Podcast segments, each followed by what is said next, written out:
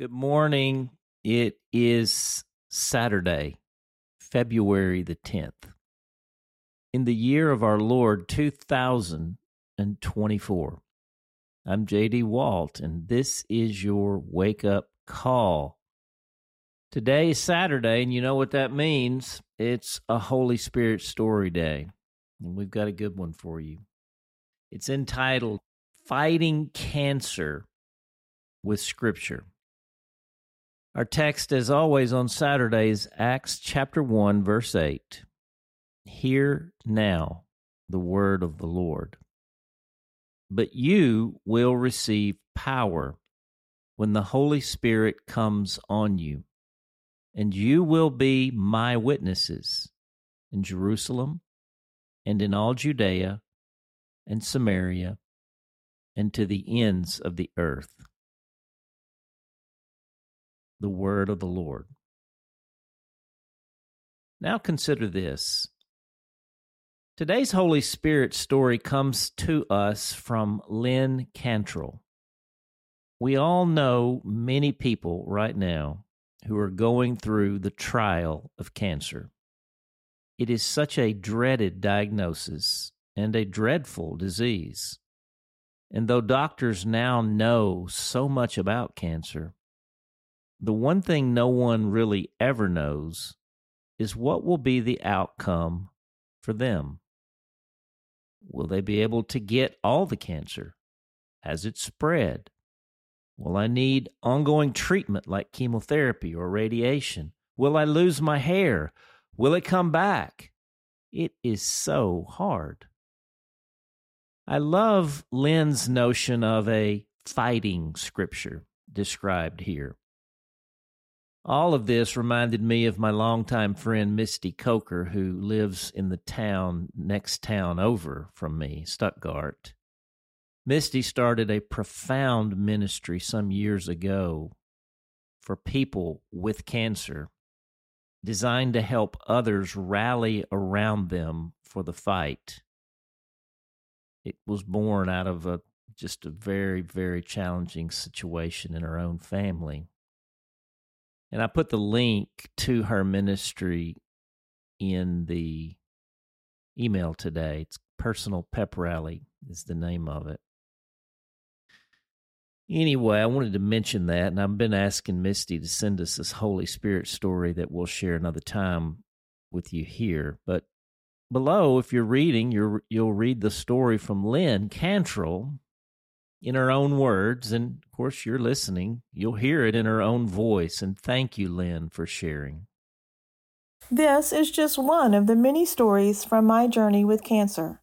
The Lord is so faithful. A few weeks ago, I participated in an online conference about trusting God through cancer. There were some really good speakers, and one of the biggest takeaways for me was asking the Lord for a fighting scripture a scripture I could turn to for comfort and strength when things got overwhelming. This was easy Psalm 91. Whoever dwells in the shelter of the Most High will rest in the shadow of the Almighty. I will say of the Lord, He is my refuge and my fortress, my God in whom I trust. Surely He will save you from the fowler's snare and from the deadly pestilence. He will cover you with His feathers and under his wings you will find refuge. His faithfulness will be your shield and rampart. Psalm 91, 1 through 4. Since my cancer diagnosis, Psalm 91 had been given to me by three different people in three different ways. First, from a friend in a face to face conversation. I wrote it in my journal, personalizing it a bit by changing him to her. Secondly, a friend had texted me twice to say she was praying Psalm 91 over me. And third, a friend from school gave me a wristband that said covered Psalm 91. Clearly, this was to be my fighting scripture. On the morning of my third treatment, I texted a few folks and asked if they would pray Psalm 91 for me. As I settled myself into my treatment room, I unpacked the prayer quilt gifted to me by my sweet teachers the day before. It's pink, hand stitched, with personal notes written on many of the panels. It's just beautiful. Once treatment was underway, I wrapped up in my quilt and settled into listening to scripture on an app. It's very relaxing, and I usually doze off while it's playing. Interestingly, the scripture scheduled for this day was Psalm 91. Psalm 91 talks of the Lord's protection and how he sends angels to protect us as well. For he will command his angels concerning you to guard you in all your ways. They will lift you up in their hands so that you will not strike your foot against a stone. Psalm 91:11. As I slept, I dreamed I woke up and there were three people in the treatment room with me. One was a man with his back to me. He was casually leaning against the wall and watching the area outside of my room. Another was a woman sitting to my right next to the IV machine. She was flipping through a magazine, but every minute or so she would look at my IV. I could see her eyes following the medicine as it flowed from the tube in the bag to my chest port. Then there was another woman standing behind me and to my left. I couldn't see her well, but I could feel her presence. I have no doubt these were my angels sent to protect me. The man was making sure no one or no thing came in my room that shouldn't be there. The woman with the magazine was watching my IV to ensure it was flowing correctly. Then I had the woman behind me overlooking everything else. They were dressed like regular people, no white glowing robes or feathery wings, just people here to look over me. Now, you may be thinking, well, you were on some powerful drugs to have such a vivid dream, but I'm convinced it wasn't a dream. Those three were in the room from the beginning, and I know because I noticed when I walked into the treatment room that morning, it felt a little crowded. They were there, sent by the Lord, waiting to take care of me. Because he loves me, says the Lord, I will rescue him. I will protect him, for he acknowledges my name. He will call on me, and I will answer him. I will be with him in trouble. I will deliver him and honor him. With long life, I will satisfy him and show him my salvation. Psalm 91, 14 through 16. Let's pray together. Abba, Father, thank you for Lynn Cantrell and for the witness she is and has shared with us today. Jesus, we receive your healing for Lynn and for all the people we know who are struggling with cancer, I'd encourage you right now just to name them aloud before God.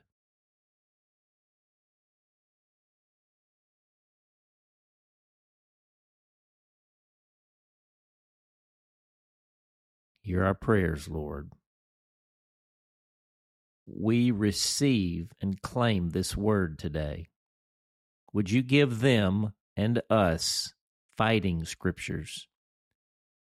Indeed, he or she who dwells in the shelter of the Most High will rest in the shadow of the Almighty. Give us words from your word to deal with whatever situation we presently face in our hearts, our homes, our churches, and our cities. And we're praying in Jesus' name. Amen. The question Who will you encourage with this story today? Do you have a fighting scripture on the tip of your tongue these days? What is it? And what is the nature of the fight? And so for our Saturday hymn, we're going to sing our Saturday song. It's called Sanctuary. You know the words. We'll sing it through twice. Lord, prepare me to be a sanctuary, pure and holy, tried and true, with thanksgiving I'll be a living sanctuary for you. Lord, prepare me to be a sanctuary, pure and holy, tried and true. With thanksgiving, I'll be a living sanctuary for you. Amen.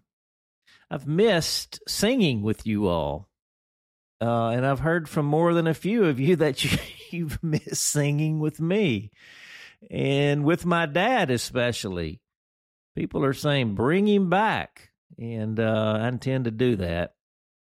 But uh, my gosh, hasn't it been a blessing to be with Anna Grace Leg Band this week? I knew you would like her. She is a breath of fresh air for sure.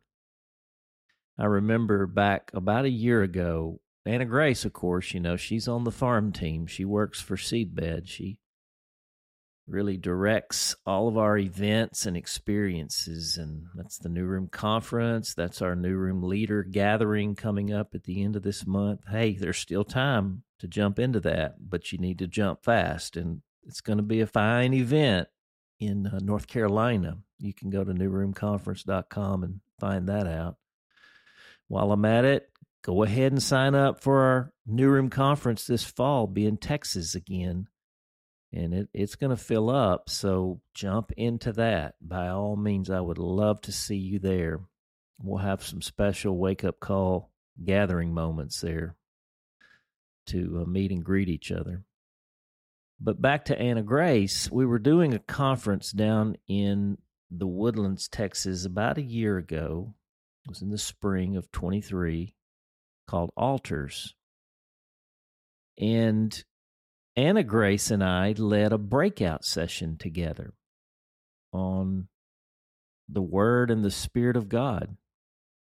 Anna Grace shared the story in that breakout about being on the beach as a, a younger teenager or an old, a younger person, an older teenager at that time, maybe 16, 17, and how she was just really being honest with God. This is how she opened up this series about how she didn't feel God. She didn't feel like she really knew God, knew more about God than actually knowing God. And the, the wind was blowing, a breeze blew up and blew her Bible open to the page of Isaiah 55. And she just began to read that Come, all who are thirsty. I knew in that moment when she was telling that story, I'm like, this is one of God's witnesses who we need to share with the wake up call. And so, sure enough, year later, here she is sharing in Isaiah 55, and she's just the, the Spirit is breaking that text open for us through her witness. Isn't it beautiful? And um, I'm so thankful that this is happening. Anyway, uh, and thank you, Lynn Cantrell, for the beautiful story today. And I know so many of you, and I'm in there with you. I've got dear, close family members who are struggling with cancer. We got to fight it, but not with the, I mean, you know, sure, medicine, chemotherapy, surgery, all the things, that's all in the Lord's hands too. All healing is God's healing. But there is another layer of warfare that really comes from the Word and the Spirit. And we got to rise. Actually, I say rise. Uh, we got to go low. We've got to get down low with that Word and fight that battle. This is how we fight our battles. So yeah, and you know, the other day uh, in a prayer, I just was praying and and I just sensed the Lord saying, "Stop talking to me." Stop stop telling me, he said, talk to the mountain. He said, speak to the mountain. And I just remembered how Jesus said, He said, if you have faith the size of a mustard seed, you can say to this mountain, be moved. and it will be moved from here to there, be thrown into the heart of the sea, I think he said in another place. And in my own praying, I'm learning to speak to the mountains, right? I'm speaking to them in Jesus' name, but it's a much more straight line way of praying. It's not so triangulated. I find that really in the New Testament far more than the way we typically pray, which is sort of triangulating up to God and then asking God to come down to the need. Jesus says, if you have, he says, speak to the mountain, tell this mountain. And so as it comes to cancer, with people we love and know, let's start talking to the mountain. Let's tell cancer to move in Jesus' name. Let's tell cancer to be thrown into the heart of the sea, into the pit of hell uh, from whence it comes. And um, let's just rise up in faith. What have we got to lose? Nothing. What do we have to gain? Everything. What if it doesn't work out like we think and hope it will? We keep going. We keep going. We keep going. All right, guys, I got to stop. You can tell I miss you. I love you. I'll see you on the field. For The Awakening, I'm JD Walt. We hope that today's entry challenged and encouraged you. And thanks for listening to the Wake Up Call, powered by Seedbed. Be sure to share this with a friend, leave us a rating, and subscribe wherever you prefer to listen to podcasts. Find out more and join the movement by visiting our website at seedbed.com slash wakeupcall.